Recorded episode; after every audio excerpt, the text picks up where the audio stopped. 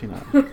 that is not the name of our podcast. Uh, that's not the name of our podcast. And we don't have nope. wolves this time, so it doesn't really work. We don't have what? We don't have wolves anymore. We don't have wolves anymore. That's good. Um, this is a re recording. We uh, of re- recorded. Armchair Apocrypha. this is a re recording of Armchair Apocrypha. We uh, recorded a couple weeks ago while mm. Rachel was dog sitting, and yes. the file is unfortunately lost. Boo, Um, because they were cute dogs. They were cute dogs, and uh, there's a picture on uh, Instagram. If you um, if you Mm-hmm. go go to my Instagram, uh, you can see the cute dogs that were there when we recorded last time. Yeah. But unfortunately, we lost that recording. So you So, most certainly did. but good news, we are now recording from our new house. so we won't be hearing awful neighbors. We won't have awful neighbors playing music. We shouldn't have any ambulances driving We're by not near a busy road. Right. Um, So much has happened since Yeah. the last recording. Yeah. Um, so hopefully this will be a, uh, a better and smoother recording than uh, we've had in the past few weeks. Yep, yep. Um, yeah. Yeah. How was your week? It was good. It was good. I Andrew knows about my little crisis of maybe possibly looking for a new job, but we'll Yeah. see.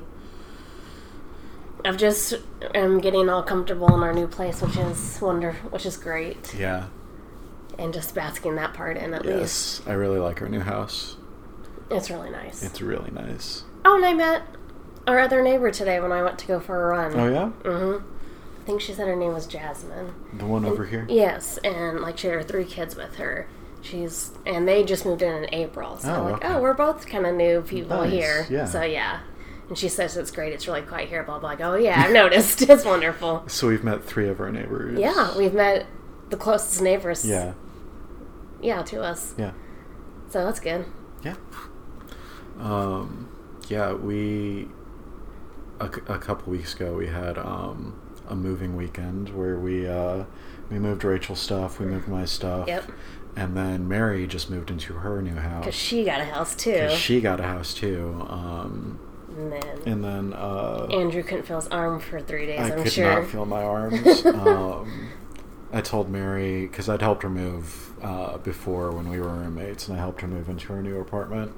And then uh, we moved the couch down the stairs, and I was like, "I'm not helping you move again. you better be here for a long time." She better be. She bought the place. Um, so yeah, that's been our our month. Our Yeah. past month. Um, Moving and decorating and organizing. moving, decorating, organizing. We painted? Uh, we painted uh, Rachel's room, and we have um, an accent wall Wall. in our living room. Yeah. Um, we got the bar set up because Mhm. that's very important. Um, It's a pretty decent looking car. I've got all of my video games set up. Yep. Uh, so I'm happy. Um, yeah, it's all good. it's so good. We've got lots of space, so we can have people over. Mm-hmm. Um, I'm really, really proud of it. Yeah. As we should be. Yes. So yeah. Yeah. Um, so yeah, that's been our uh, our past month or so. Mm-hmm. Um, do you want to get into the episode? I am ready to hear about your person all over again because I don't remember. okay. Um, so I'm going to be talking about the cocaine queen of Miami. oh yes.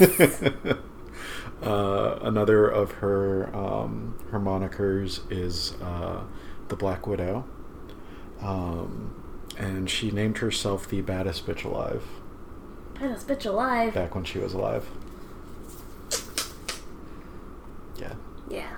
I think that uh, Beyonce might have uh, taken offense to that. She like, no, that's my title. Mm-hmm. Well, she deserves it, but this person also deserves it. um, so the cocaine queen of Miami, Griselda Blanco Restrepo, um, she uh, she was born in Cartagena, Colum- Colombia, Mhm. and when she was about three years old, she moved to uh, Medellin. Uh, Medellin was at this time fairly crime infested. Um, she did not have a happy childhood, and uh, um, trigger warnings for all of them um, sexual abuse, Mhm. um, uh, physical abuse, um, all of all of the trigger warnings. Just uh, just be aware of what you're going into with this. Mm-hmm. Um, so when she was very young, uh, her um, stepfather, I believe it was her stepfather, um, would beat her. Um, the crime in her city was so bad that one of the things that she would do for quote unquote fun was find bodies in the streets and then bury them. Uh, very, very bleak stuff. At the age of 11, she uh, killed her first person. She took one of the um, the kids in her neighborhood hostage, and told his parents that uh, they would have to pay to get him back alive. Um, and when they didn't pay, she uh, she and the people that she had gotten to help her with this kidnapping um, shot him to death. Oh my god, I forgot about that. Yep. Um, keep in mind that a lot of our uh, sources for these stories is from her, uh, basically her last lover in the United States. Mm-hmm. Um, she was in prison. Spoilers. Uh, she was in prison. She took a lover while she was in prison. He's the main source for this. Um, he did a documentary called Cocaine Cowboys, Yeah. which I believe is on Netflix. I heard of that, yeah. Um, and so, if you want to see his retelling of the things that she told him, um, that's our primary source for all this information. mm-hmm. Uh, uh, Blanco became a pickpocket before she turned 13. Um, her mother's boyfriend, it was her mother's boyfriend, not her stepfather. Uh, her mother's boyfriend used to beat her and uh, sexually assault her.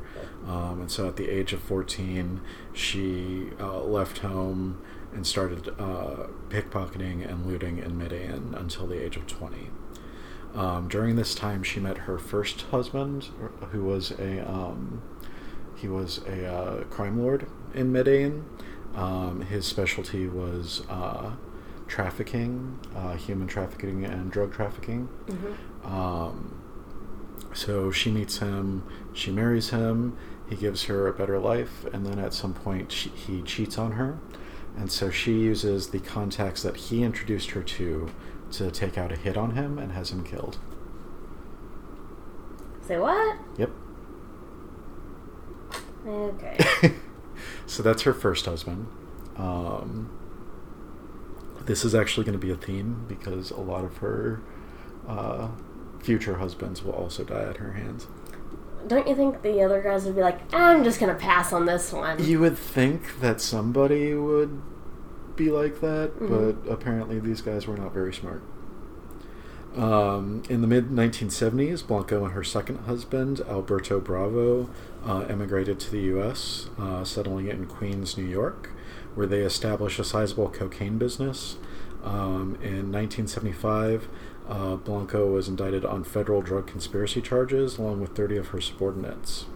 Um, during this time, her second husband also cheats on her, supposedly, allegedly. Uh, she was doing a drug called bazooka, which is a cocaine paste um, that you kind of just freebase.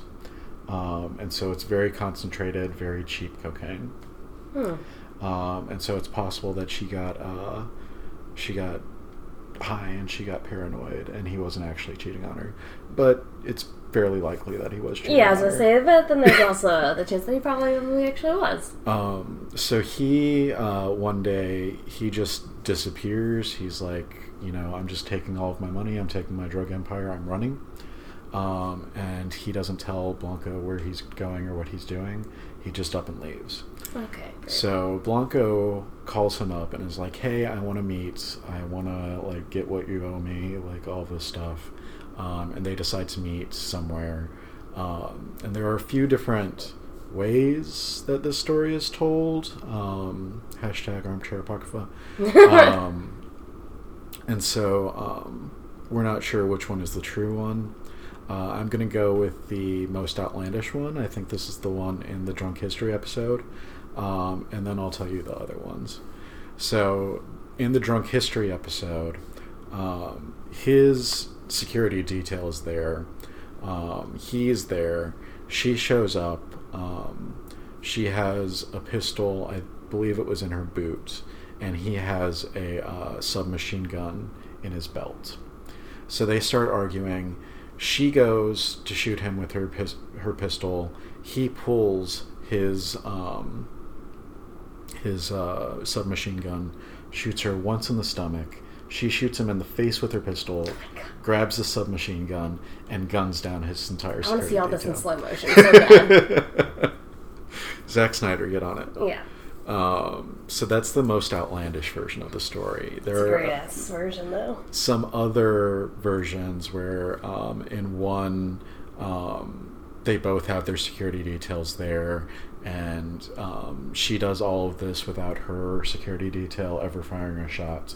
And then there's one where it's like, uh, um, uh, what's the the old action movie Swordfish, where it's like a shootout um, between the two security details.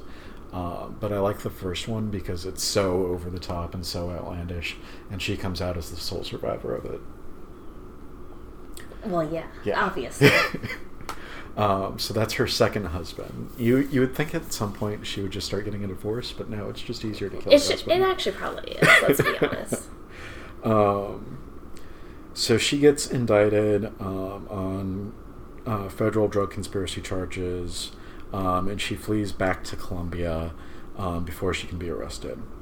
Um, in my Netflix series based Yeah. on these events, I think that this would be like the first season finale or the second season finale, okay. where like she goes back to Colombia and she's like, you know, I'm gonna get out of the drug trade. I'm just gonna go straight. I'm just gonna enjoy my life here. I've got enough money. I've got enough contacts. I can just be like a family woman from now on. Yeah. Um, unfortunately, she doesn't do that. She goes to Miami. Miami. Miami. Um, I would not go to Miami, but that's just me. Um, Blanco uh, is obsessed, by the way, with the uh, the Godfather movies, hmm um, and so she um, she kind of models herself after the Godfather. Okay. Um, and during this time, she takes uh, she takes the name the Godmother. Um, she um, she buys a mansion there where she has a huge bust of herself out in front, and when her contacts come in, that. they will uh, rub the bust of the Godmother for good luck. All right. Um, she uh, she becomes known um, as the uh, let's see um, because she's so obsessed with the Godfather movies, with this life of crime, with this life of violence. Um, she pushes the drug war much harder and faster than it's ever been done before. hmm Um, at one point, she has what's called a war wagon, which is just a uh, a car that's filled with um, guns, rifles, submachine guns, all of this stuff. Um, and she sends it out to go do a hit, and the the war wagon gets um, gets caught in traffic, and the police find it. And this is the first time the Miami police realized, oh shit, we're in a war. This isn't like what we're used to. This is like fully armed, fully armored uh, war wagon. Um, so after the second of her war wagons was uh, captured by the police, she had to invent a new method of assassinating people. Do you remember what that is? Not poison. The motorcycle drive-by. Oh yes! Damn it. so she gets her assassins to go out on motorcycles. They usually have a submachine gun or a pistol. Um, they'll kill her political or drug enemies Mhm. um, on the street, and then using their motorcycles, they can just cut through traffic. Yeah. And that's how they don't get caught anymore, Mhm. um, is by using these motorcycle drive-bys. Um, fun fact: the TV show Miami Vice, based off the drug war that she uh, she started and uh, elevated. What's hilarious? Hilarious. Yeah, I don't know if that's the right word to use, but interesting. Yeah. Hmm, interesting. Um, the uh, the um, the Behind the Bastards episode on Griselda Blanco is one of my favorites, and it's really really entertaining. Um, and he goes a lot deeper into her um, her life in Miami. Um, so during this time, the FBI is um, uh, doing their investigation. Um, they're closing in on her. They're building a case against her. Um, she, one of the cops that's assigned to take her down, uh, apparently promises his team that um, He's gonna kiss her, right? when he finds her, he's Yes, gonna arrest her and he's gonna kiss her, Ugh. which is weird. Yeah. Um, don't do that. Um, so there are a couple of stories about how her second arrest goes down. Um, in this this one, um, she flees to Irvine, California, because she's like the FBI is closing in on me. We're gonna get uh, we're gonna get out of here. Um, Yeah. they're not gonna catch me. She flees to Irvine, California. Um, the cop follows her to Irvine, California, and there are two versions of the story. In one, he walks in and she is sitting in her living room, and the police are like going through her place, trashing everything. And he walks over, um, kisses her on the cheek, and arrests her. In the second one, she is in bed, um, uh, like trying to sleep, hmm and as a cocaine addict, she was probably like burnt out. Out. Yeah, um, and he comes in and kisses her on the lips and arrests her. Ugh. Guys, don't do that. No, That's weird. it's real bad. You're you're very weird. Um, uh, one of the things that um, one of the rumors that the uh, the police uh, spread about her during her time in Miami, um, which is also may or may not be true, is that she would have huge orgies at her house, um, bisexual orgies where she would force men and women to service her at gunpoint. Ugh. Yeah. But it's it may not be true. It may be something that the police just made up. Hashtag armchair apocrypha. Hashtag armchair apocrypha. Because, you know, killing people, assassinating people in, in front of their children, that's not the bad part. The bad part is It's the forcing. bisexual. So, yeah, yeah, Yeah. That's the real bad part. Yeah. Um, I'm not saying our society is fucked up, but our society is fucked up. Uh, so she gets arrested in Miami Dade, um, and she gets sent to uh, prison. Um, after her trial, she's sentenced to more than a decade in jail, um, but she continues to effectively run her cocaine empire from jail. Um, this is where she meets her uh, her final lover, um, whose name I cannot remember. Um, Let's call him Bill. let me see if I can find it. Sepulveda, maybe? Yeah. Dario Sepulveda? That was close. No. It's somebody else. Bill.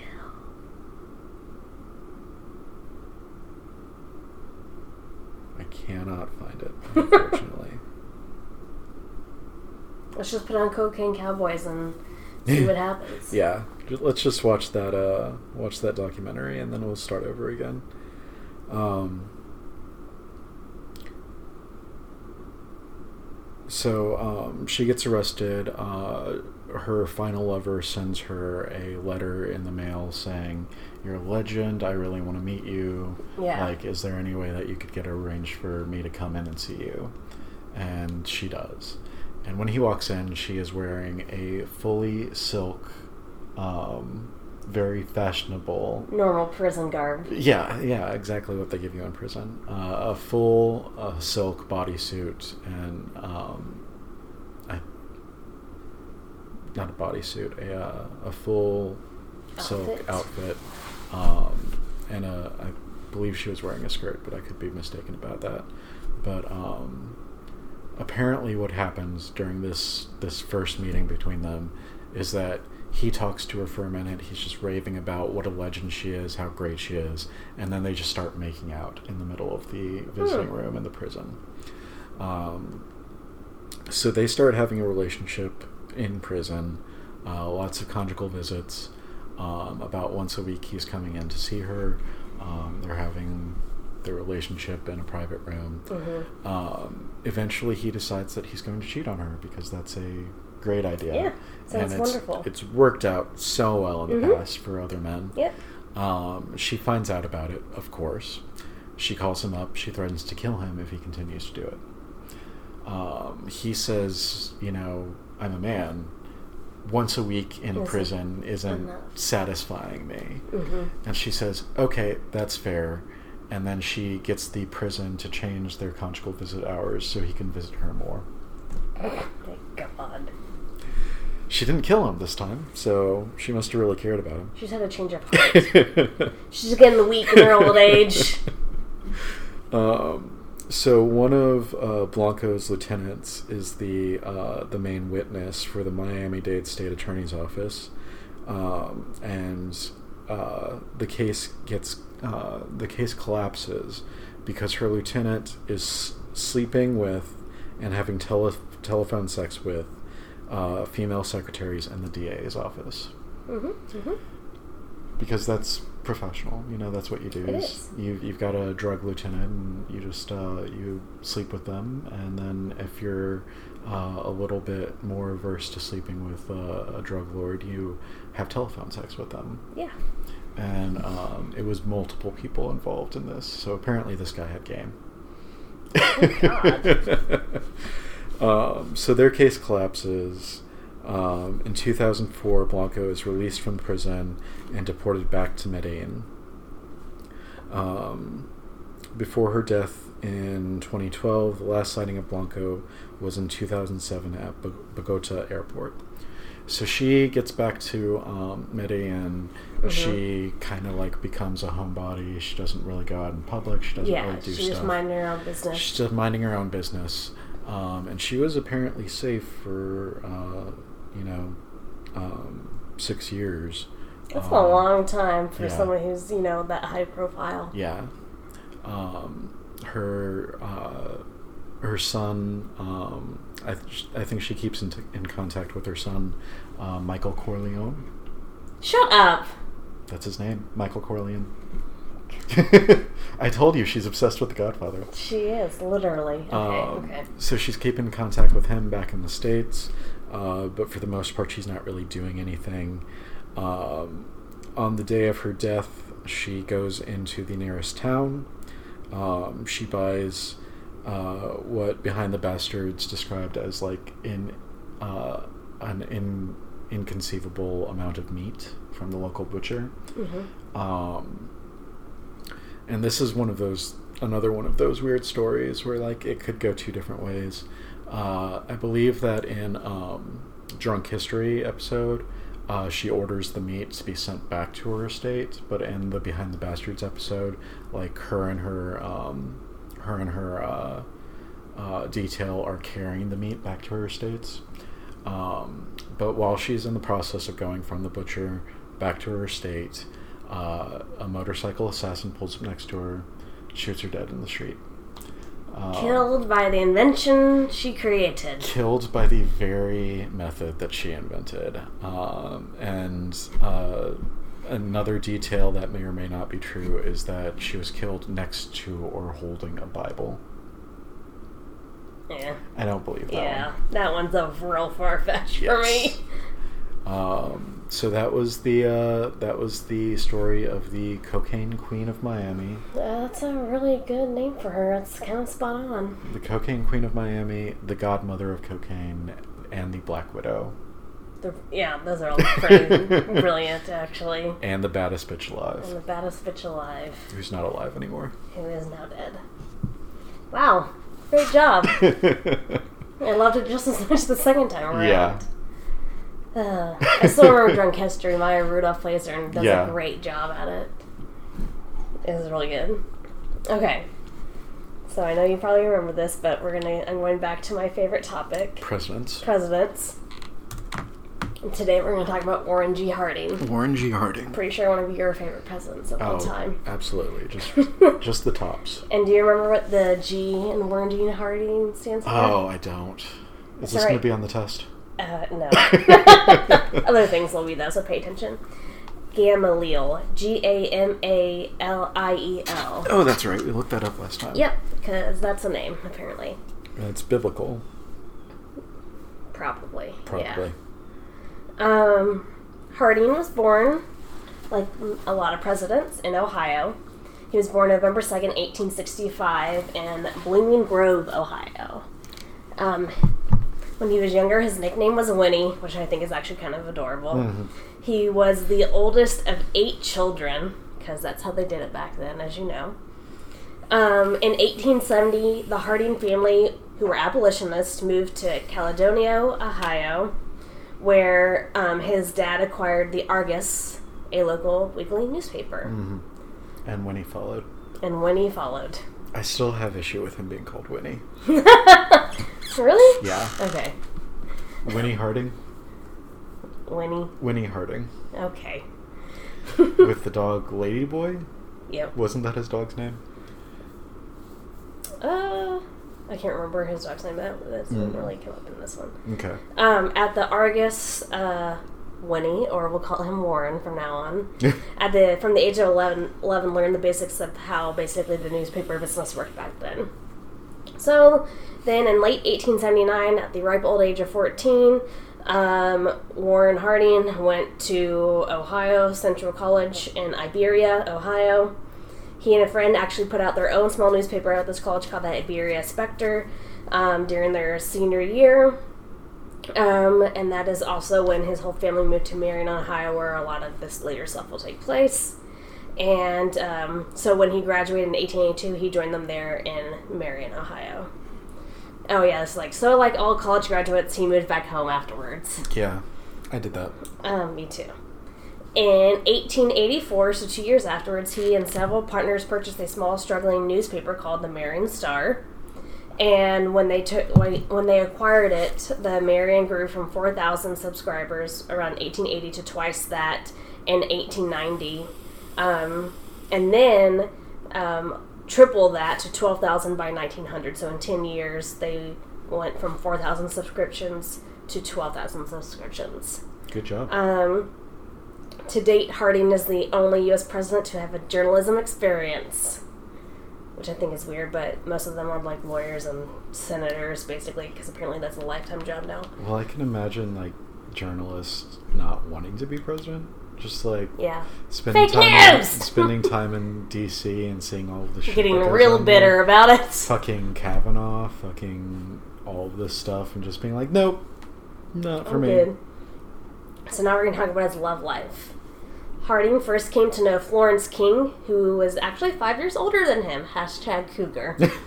um, Hashtag Cougar. Um, she was the daughter of a local banker and a developer. Um, Amos King. Kling. I keep saying King. Kling. Amos Kling was a man accustomed to getting his way, but Harding actually attacked him relentlessly in the newspaper. Um, but basically, um, Florence eloped with some man named Pete DeWolf, and then she left and then came back without the husband, but with a child called Marshall. Um, and then so the her father Amos Kling agreed to raise the boy, but would not support Florence, who made a living as a piano teacher. And how they got to know each other was one of her students was Harding's sister named Charity. Charity Harding. Charity Harding. And then by 1886, Florence had obtained a divorce from this guy named Pete. And then she and Warren started dating, though um, who was pursuing who is uncertain at this point. Mm-hmm. Uh, the Hardings were married in 1891 in July. The marriage, they had no children. No children. No children. They produced no children. Uh, Warren Harding, Warren Harding, affectionately called his wife the Duchess, based on a character in a serial from the New York Sun in which the Duchess kept a close eye on the Duke and their money, earning anything that required efficiency.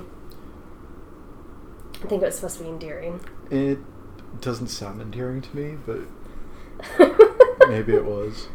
Said I think supposed to be endearing. um, It's like calling your wife boss. Yeah. Thanks for the food, boss. Ugh. um, Harding's success as an editor took a toll on his health. I'm pretty sure other things did.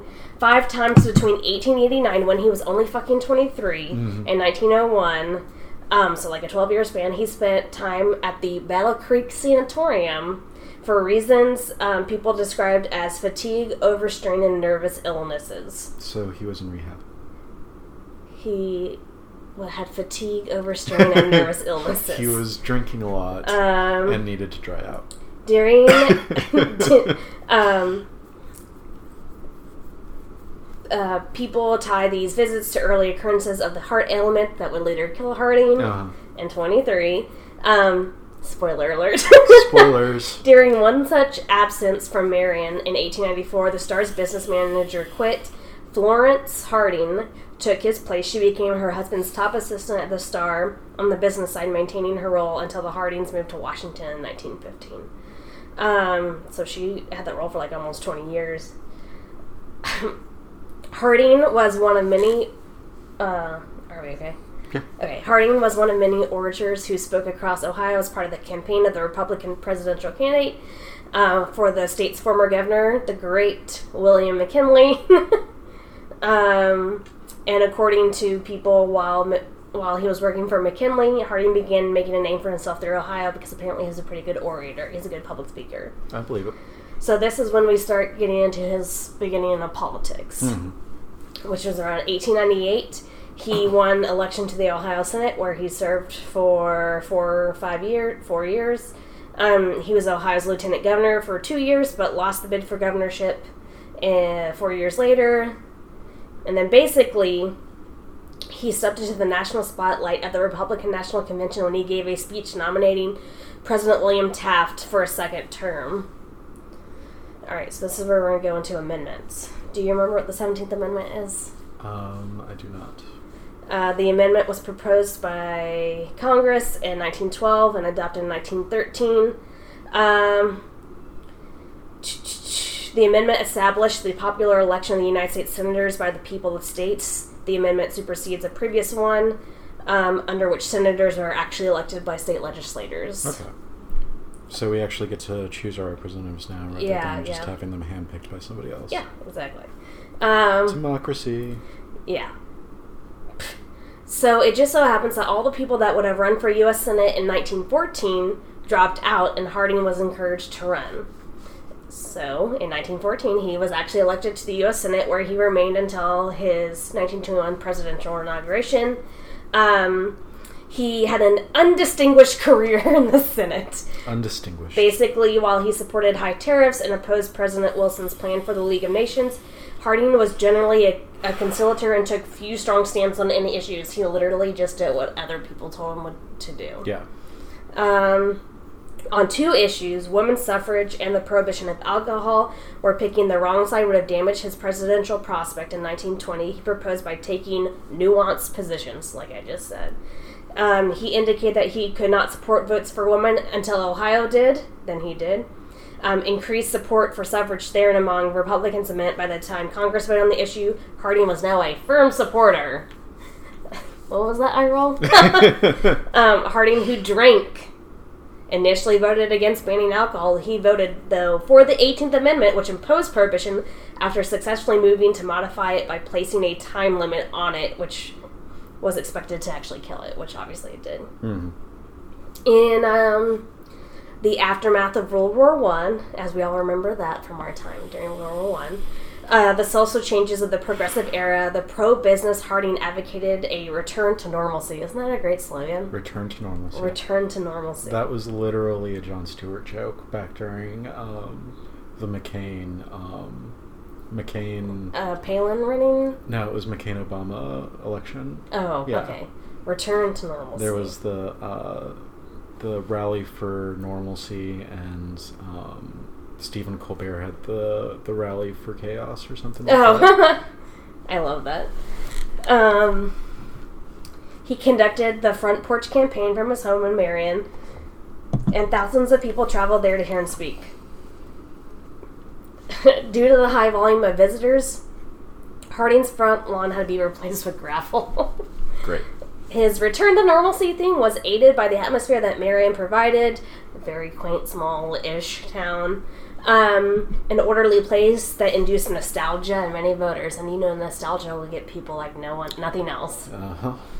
Um, this is what McKinley did to actually get elected. Um, some years earlier, Harding had his front porch remodeled to resemble McKinley's, which his neighbors felt signified presidential ambitions.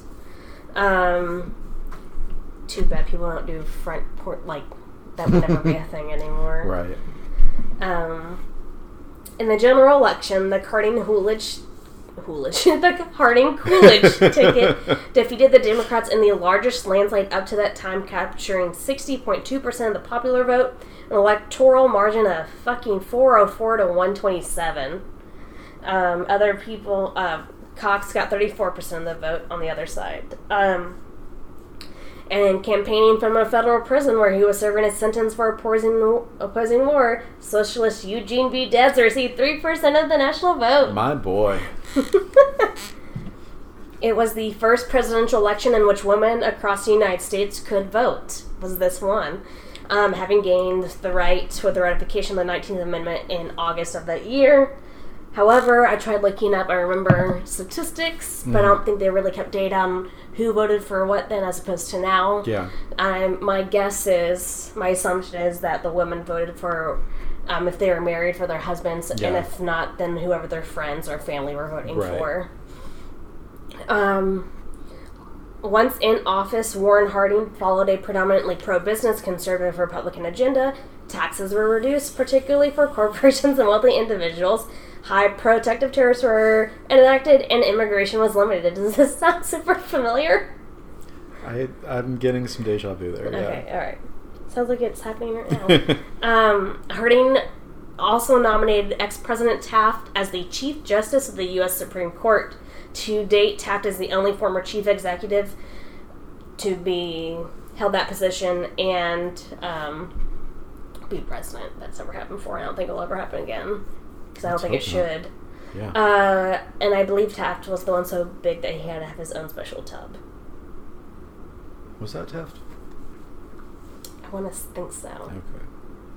Let's look it up real quick. Just fact check this. Yeah, hashtag armchair apocrypha. Taft's bathtub.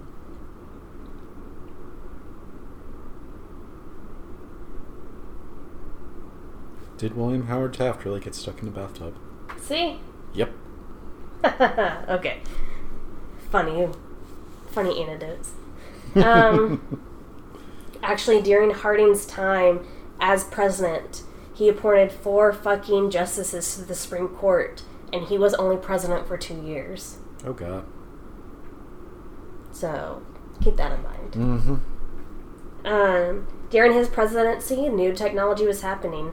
Mass production of the motor car um, stimulated other industries as well as such as highway construction, rubber, steel, and building. As hotels were being erected to accommodate tourists, um, the economic boost helped bring the nation out of the recession. Actually, and to pro- improve and expand the nation's highway system, he signed the highway, the Federal Highway Act of 1921. Um, the government spent 162 million on America's highway system, infusing the U.S. economy with a large amount of capital. I really wish that somebody, uh, Greg Fisher, would um, infuse our highways with some money to help them not be so, So shitty. potholy, jeez, yeah. ugh. Um, in 1922, Harding proclaimed that America was in the age of the motor car, which reflects our standard of living and gauges the speed of our present day life. Blah blah blah. All right. In the first half of 1923, Harding did two acts that were later said to in- indicate foreknowledge of his death. He sold the Star newspaper um, and made a new will. But, I mean, anyone can say that if anyone makes a new will. Yeah. Harding had long suffered occasional health problems, but when he was not experiencing symptoms, he tended to eat, drink, and smoke too much. Hmm. Hmm. There's no correlation, though. Nope. Nope. Um.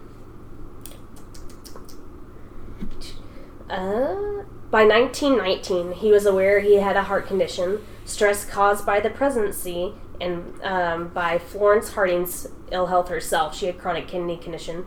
uh, debilitated him, and he never really recovered from an episode of influenza in January 1923. So this is where we're going to his death.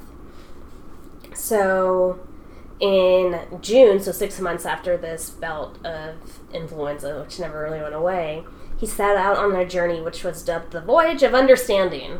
Voyage of Understanding. That's a great name for a boat, I think. um, the president planned to cross the country, go north to the Alaska Territory, and then go south along the west coast. Um, then travel by Navy ship through the Panama Canal to Puerto Rico, and then return to Washington at the end of August. So this big little loop around, Yeah. basically. Which sounds like fun. I would do that. Uh, he loved to travel and had long contemplated a trip to Alaska. This would allow him to speak widely across the country to um, help him with the campaign if he were to get reelected Right. and allow him some rest as well. On July 26, Harding toured Vancouver, British Columbia as the first sitting American president to visit Canada. He was welcomed by the Premier of British Columbia and the Mayor of Vancouver and spoke to a crowd of over 50,000 people. In Seattle the next day, Harding kept up his busy schedule, giving a speech to a mere 25,000 people. A mere Um, people. In the final speech he gave, Harding predicted statehood for Alaska. The president rushed through his speech, not waiting for applause by the audience because he was like not feeling great. yeah. Um, then, on the morning of July 29th, he suffered a relapse. Doctors found that not only was his heart causing problems, but he also had pneumonia, a serious matter in the days before effective antibiotics, and also for the elderly, anyways. Yeah. Harding was then confined to bed rest in his hotel room for the remainder of the time. When treated with caffeine, um, Harding seemed to improve. he was pleased when he when his planned foreign policy address advocating membership in the World Court was released by the press, um, and it got like good reviews. Good. by the afternoon of August 2nd, 1923, they allowed him to sit up in bed. That, that sounds so awful. The that evening at about 7:30 he was listening to his wife read him an article from the Saturday Evening Post. Uh, when she paused to plump his pillows, he said, That's good, read some more. These were his last words. As Florence Harding resumed, her husband su- suddenly twisted convulsively and collapsed back in his bed, and she raced to get the doctors. They attempted stimulants but were unable to revive him, and President Harding was pronounced dead. He was 57 years old. His death was initially attributed to cerebral, cerebral hemorrhage, as doctors at the time generally did not understand the sy- symptom of what a heart attack was. Yeah. So he was still over in like California. so his body was returned um, by train, and nine million people lined the tracks as Harding's body was taken from San Francisco to D.C. And after the funeral there, he went back home to Marion for his bur- bur- burial.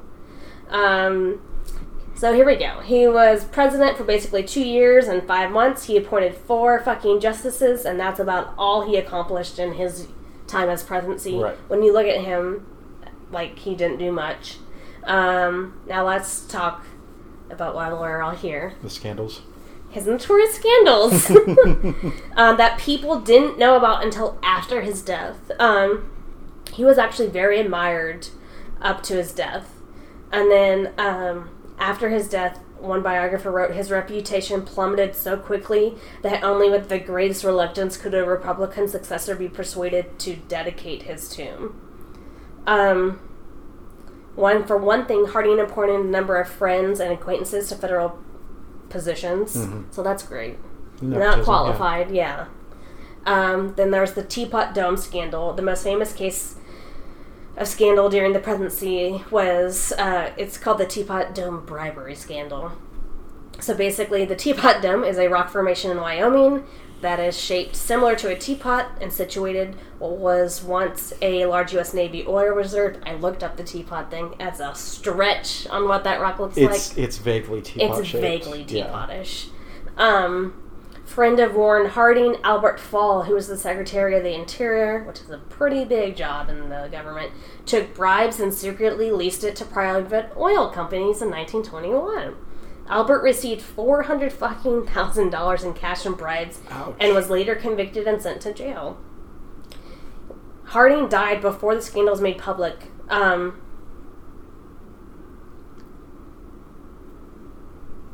uh, shoot, I left something out, but basically, um, oh yes, so Albert Fall became the first presidential cabinet member to go to prison for crimes committed while in office, um, but no one was convicted of paying the bribes. So on the other side, That's weird. yeah.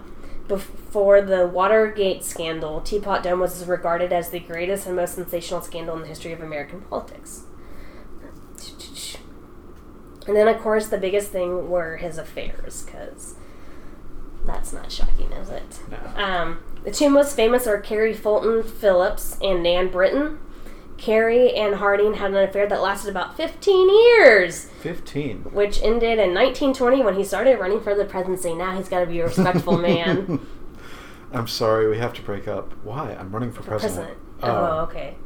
In 2014, the Library of Congress re- released a batch of letters Harding wrote to Carrie.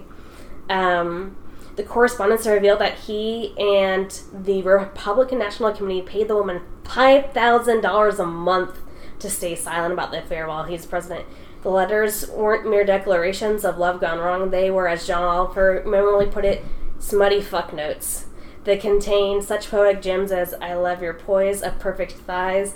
When they hold me in paradise, I love you, your garden grows. Love seashell pink, that over it glows. If if anybody wants to pay me five thousand dollars a month just to write them uh, Smutty smutty, poems. smutty poems, uh, please get in contact. Okay. Um, And Phillips was a worldly woman. She hung the threat of exposure over Harding's head to great pof- profit, receiving the RNC a gift somewhere between twenty and twenty-five thousand, more than three hundred thousand today, in addition to her monthly hush money. wow.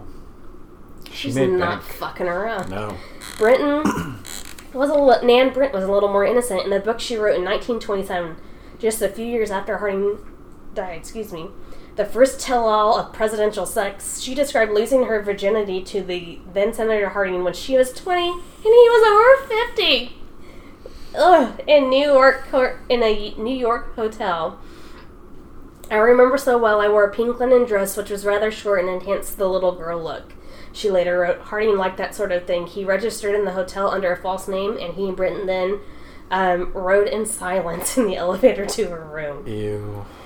Um, the relationship between Harding and Britton lasted six years into Harding's presidency. In her book, Britton described the classy locations Harding secured for their encounters from Harding's Senate office couch, where she said the baby was conceived, which we'll get to, to one particularly romantic spot in the White House. There was a closet in the anteroom evidently a place for hats and coats. We repaired there many times in the course of my visits to the White House, and in the darkness of a space no more than five feet square, the president and his adoring sweetheart made love, which they make a joke about in Veep. They're like, "This is the closet." Allegedly, Harding out of the way. Um. A trusted Secret Service agent would knock on the door to let them know when Harding's wife, Florence, was approaching. But once Harding died, Britton found herself without financial support for the baby and so decided to write a book about the affair of the president. For the most part, shocking, no one believed her tales or that the child was Harding's, and Brent was denounced a deranged pervert, a gold digging liar, a slut, a liar, and worse. A congressman introduced a bill into the House attempting to ban the sale of the book, stating that it was a blast from hell. Even recent biographers have portrayed her as money hungry schemes. Well, guess what? In 2015, DNA comparisons between members of the Harding and the Blaesing families conducted by Ancestry.com indicate that Harding was Elizabeth's father, the child. Keep that in mind every time you read a uh, Stormy Daniels or something article. Yeah. Just, uh, And they, they had like a child Yeah. to help prove that. yeah. Um, also, these were not his only infidelities. He actually had many, many throughout his life. These were just the two most famous ones. Right. Um, apparently, he called his penis Jerry. Winnie's penis Jerry. Well, that's he just named him another person's name. Um, and here are some extra inser- interesting facts about Harding. Yes, I'm so sorry. Warren, Warren, Warren Harding had a pet dog named Laddie Boy. He was an Airedale and each day collected and delivered the president's newspaper. And he even had his own chair for cabinet meetings. Warren Harding was a gambler and hosted weekly poker games at the White House. Once he gambled the White House china, He lost the game and had to give away the china. Well, had I had heard of that before. I just can't remember which president did that. yeah. Um, he was the first president to own a radio and the first to speak over the radio airwaves. He was the first president to visit Canada as like a sitting president and Yeah. Alaska. Technically, it was the Alaska Territory at that time. Harding wore size 14 shoes. He has had the largest feet of all the presidents up to this time. And Warren Harding has.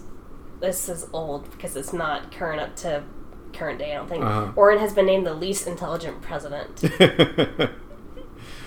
current president excluded. Can you imagine that being your legacy? Is just the least, least intelligent intelligent. president. That'd be awful for me. I would hate that.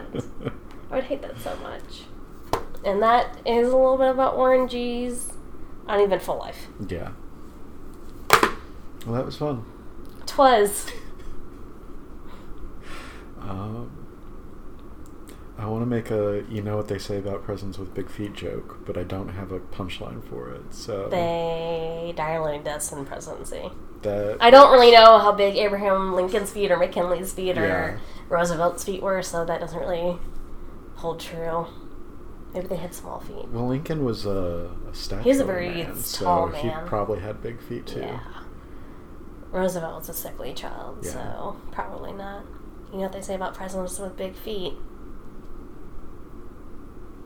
Darn it. I know. I thought I had something, then I didn't. There's a punchline there. It's just Hopefully, we'll have one by the next time we record. hopefully. And everyone will forget and be like, why are they asking about that? That's so random. hey Rachel, you know what they say about presidents with big feet? What do they say, Andrew? I have we have a whole week to come up with an answer.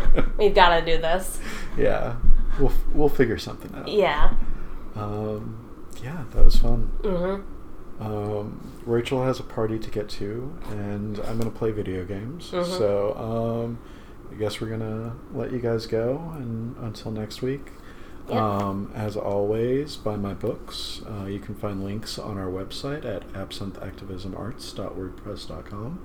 Uh, you can find us on Patreon at Absinthe Activism Arts. Um, consider becoming our first patron. Um, you can find us on Facebook at Absinthe Activism Arts. You can find us on Twitter at Absinthe Act Art. Uh, but we have never used our Twitter, so uh, it's going to be a little bit bare. Um, is there anything else that we want to plug? Is that it? I think that's it. Okay. Uh, in that case, we will let you go, and Yes. we will see you ne- next week. Thanks for joining us. Totally.